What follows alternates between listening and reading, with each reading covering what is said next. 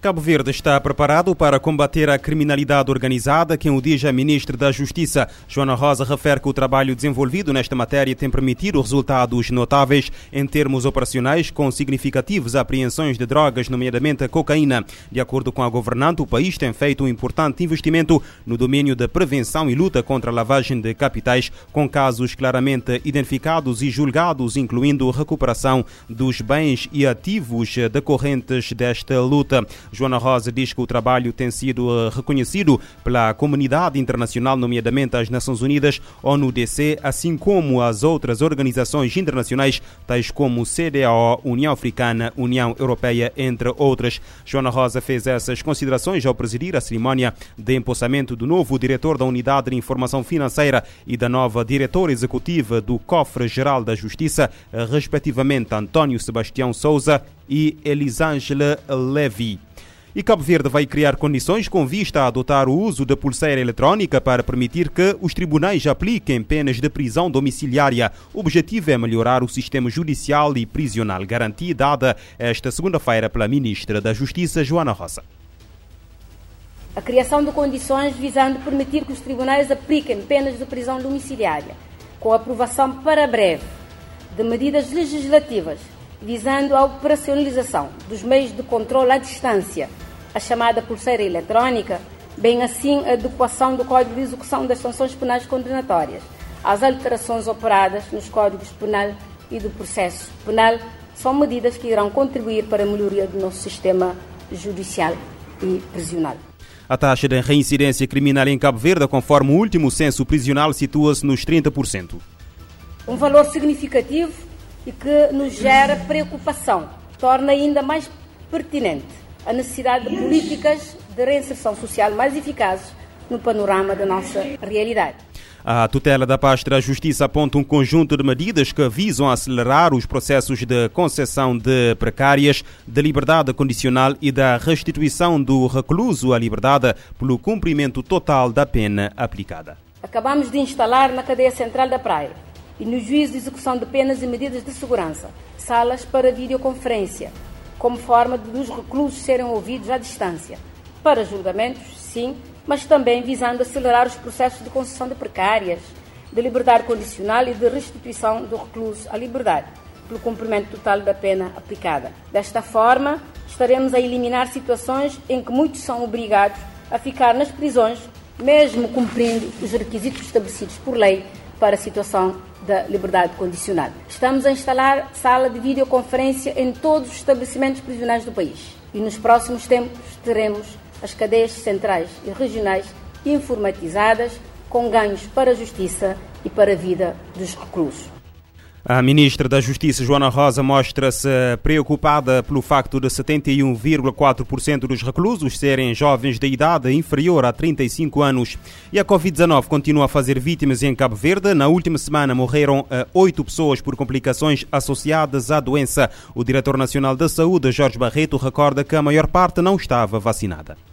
Já tivemos neste mês de outubro um total de cinco óbitos, a maioria desses óbitos não, não estavam vacinados, eram pessoas que não estavam vacinadas. Aliás, nesta última semana nós tivemos oito óbitos, cinco dos quais não estavam vacinados. Isso corresponde a 62,5% dos óbitos que não estavam vacinados. Portanto, ainda nós temos eh, evidências de que as pessoas que estão vacinadas contra a Covid-19 estão melhor protegidas desta doença e das suas complicações. E as autoridades de saúde iniciam hoje a aplicação das vacinas da Moderna doadas este domingo pelos Estados Unidos da América. São 100 eh, mil doses que começam a ser administradas na Ilha de Santiago e distribuídas pelas demais ilhas. Uma informação confirmada na tarde da segunda-feira pelo Diretor Nacional da Saúde, Jorge Barrito. Penso que, se tudo correr bem, já a partir da manhã vai haver Vamos começar a aplicação desta vacina na ilha de Santiago, porque a vacina foi recebida nesta ilha e já amanhã já estamos a preparar para fazer a distribuição para as outras ilhas. Eu penso que um, é mais provável que eh, já na próxima semana todas as ilhas estejam em condições de fazer a vacina moderna que foi recebida ontem. Entretanto, conforme as ilhas vão recebendo as vacinas, poderão se organizar internamente e ainda, talvez quinta, sexta-feira, podem estar em condições de começarem a aplicar esta vacina. Quanto à taxa de vacinação contra a Covid-19, com a primeira dose, Jorge Barreto avança que neste momento situa-se em 78,2% da população maior de 18 anos, enquanto 39,5% de pessoas já estão totalmente vacinadas. O Fundo das Nações Unidas para a Infância alerta para o impacto negativo e duradouro da atual pandemia na saúde mental das crianças e jovens. Esta é uma das eh, conclusões do relatório global intitulado A Situação Mundial da Infância 2021, na minha mente, promover, proteger e cuidar da saúde mental das crianças, divulgado hoje pelo UNICEF. O relatório que também denuncia, o relatório também denuncia, uh, denuncia, aliás, a falta de investimento público nesta área e reivindica uma maior atenção governamental. O Fundo das Nações Unidas para a Infância, Unicef, acaba de divulgar os resultados do maior estudo já feito sobre os impactos da pandemia de Covid-19 na saúde mental das crianças e dos jovens. A agência destaca que os grupos sentirão essas sequelas a longo prazo, já que, mesmo antes da pandemia, havia pouco investimento para cuidados de saúde mental de crianças e adolescentes. Segundo o Unicef, Transtornos mentais que levam a incapacidades ou até a morte entre jovens geram por ano perdas de 390 bilhões de dólares para a economia global. Transtorno de déficit de atenção, ansiedade, doença bipolar, depressão e distúrbios alimentares são alguns dos exemplos citados pelo Unicef. Quase 46 mil adolescentes cometem suicídio todos os anos. A diretora executiva do Unicef explica que os últimos 18 meses foram longos para todos, especialmente para as crianças. Henrietta For lembra que menores de idade ficaram privados do contato com familiares, com amigos, com um convívio na sala de aula e brincadeiras ao ar livre que são elementos essenciais da infância. O relatório destaca que estigma e falta de investimentos geram pouco apoio para muitas crianças.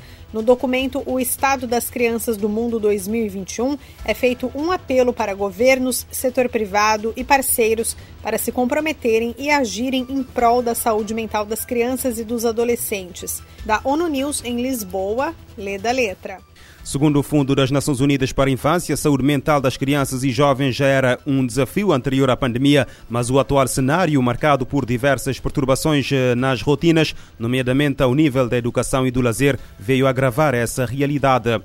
Nos últimos 70 anos, houve entre 165 mil e 270 mil crianças vítimas de pedofilia no seio da Igreja Católica Francesa. A conclusão consta de uma investigação da Comissão Independente sobre Abusos Sexuais na Igreja Católica Francesa, revelada esta terça-feira. O relatório foi divulgado durante uma conferência de imprensa dada na manhã de hoje, como indica o jornal francês Le Parisien. Aos meios de comunicação social presentes, Jean-Marc Sauvé, chefe da comissão que elaborou o documento, sublinhou que esta é a primeira vez que o número de vítimas é estimado e que as conclusões são avassaladoras. Os abusos terão sido cometidos não apenas por padres e outros membros do clero, mas também por pessoas não religiosas uh, que trabalhavam para a Igreja Católica em França. Esta comissão, criada pelos bispos católicos em França no final de 2018 para lançar uh, luz uh, sobre os abusos e restaurar a confiança do público na na igreja, trabalhou durante dois anos e meio ouvindo vítimas e testemunhas, além de analisar documentos da igreja, tribunais, polícia e jornais.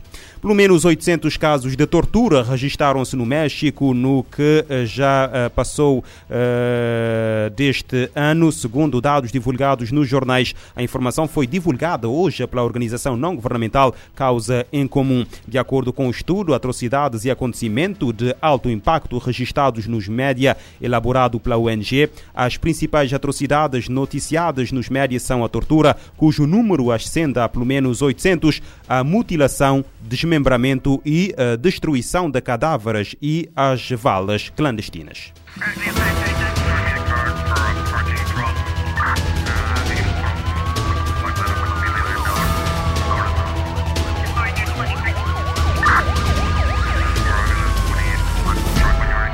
Este programa está disponível em formato podcast no Spotify e em radiomorabeza.cv.